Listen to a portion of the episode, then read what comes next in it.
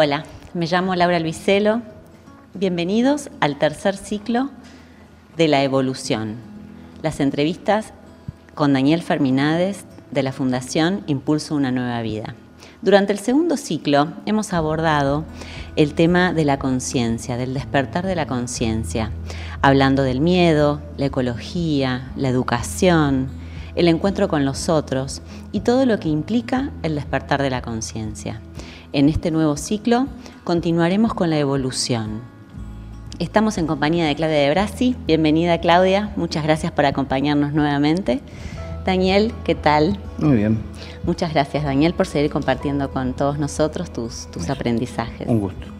Daniel, eh, en el ciclo anterior terminamos, eh, digamos, el último capítulo hablando eh, de lo que implicaba, nosotros habíamos hablado de, bueno, creer para, ver para creer, y vos nos corregiste diciendo hay que entender para ver.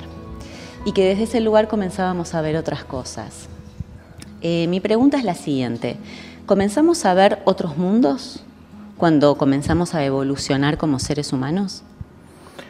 Sí, pero todo eso lleva de, un tiempo de, evolución, de entendimiento, de, de sacrificios, si se quiere también, es decir, me refiero a sacrificios como por ejemplo ir dejando de camino muchas cosas que llevamos de arrastre por este mundo que nos, nos limitan en la visión que podemos llegar a tener de un mundo más elevado, más sutil, ¿no? Entonces, es que por tanta densidad a veces que llevamos, es que no podemos ver lo sencillo, lo simple, lo sutil. Hay personas que observan una planta y no están viendo la, la belleza de, la, planta, sino que están a lo mejor especulando en el fruto que va a dar o viendo solo el fruto y no la planta y su esfuerzo o el tiempo que le tomó para sacar a la perfección ese fruto.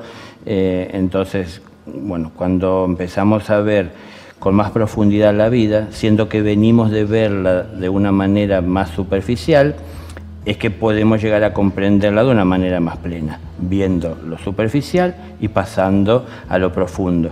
Entonces ya no vemos solo el fruto, o solo la planta, o, soñamos con lo que va a producir, sino que podemos contemplar en una mirada todo ese, la belleza todo ese proceso, ¿no?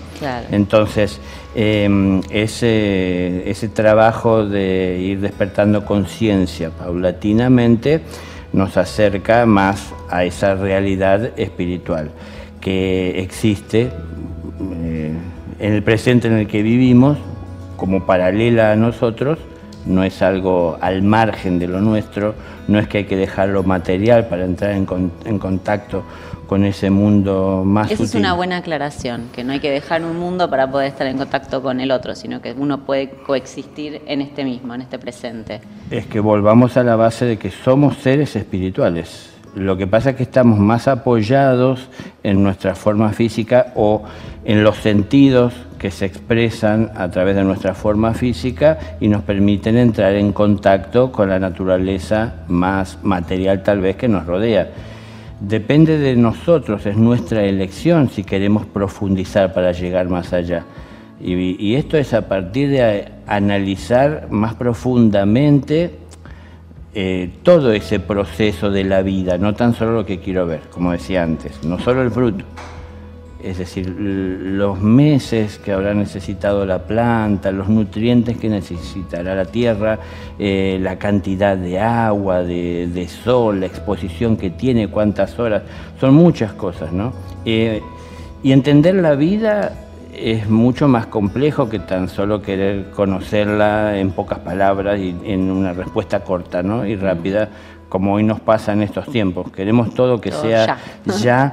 Em, bueno, está bien, tenemos muchas cosas que hacer y no tenemos tiempo para, perder, pero muchas veces no es que estemos perdiendo tiempo, muchas veces es que no queremos dedicarle más tiempo del que le dedicamos a ciertas cosas eh, y tendremos que ver cuántas cosas le dedicamos tiempo que en realidad deberíamos de ir quitándoselo porque no nos alimenta, no nos nutre, no nos enriquece no, colabora para la construcción de un mundo mejor, si es lo que queremos nosotros, eh, y entonces tendremos que quitarle ese tiempo que si no es perdido, no está bien aprovechado por lo menos. Claro. Em, habitualmente se asocia el mundo espiritual con los ángeles. ¿Qué nos podés contar de ellos? Porque es algo, es un tema que siempre ha fascinado mucho a la humanidad, ¿no? Los libros de gente que ha dicho que ha tenido contacto con los ángeles, con los arcángeles, eh, escriben libros, hacen testimonios, ¿no? Como que hay una especie de, fascinación.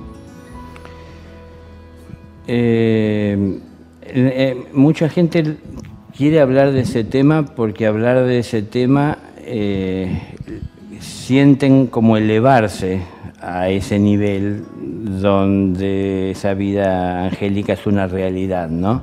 Entonces como parece ser una fuente de, inspiración. Para muchas personas eso será una realidad, pero hay muchas personas que también a través de eso buscan evadir la realidad. Entonces, al no querer asumir eh, su, humanidad. su humanidad, prefieren ponerse a pensar en, en los ángeles. Pero, claro, los ángeles en realidad tienen eh, muchas labores, pero principalmente están o esencialmente siempre eh, en relación mm, al cumplimiento de los objetivos del creador, ¿no?